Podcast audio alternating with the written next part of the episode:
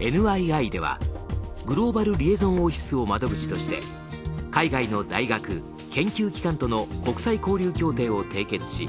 多様な交流を推進しています。これにより多数のインターンシップの学生を受け入れ国際的な情報学研究の人材の育成に努めています。また情報学分野における研究交流成果発信の一層の発展のために日本フランス両国の5つの研究機関で日仏情報学連携研究拠点を設立密接な研究者交流や若手研究者育成などによって研究ネットワークの充実を目指していきます。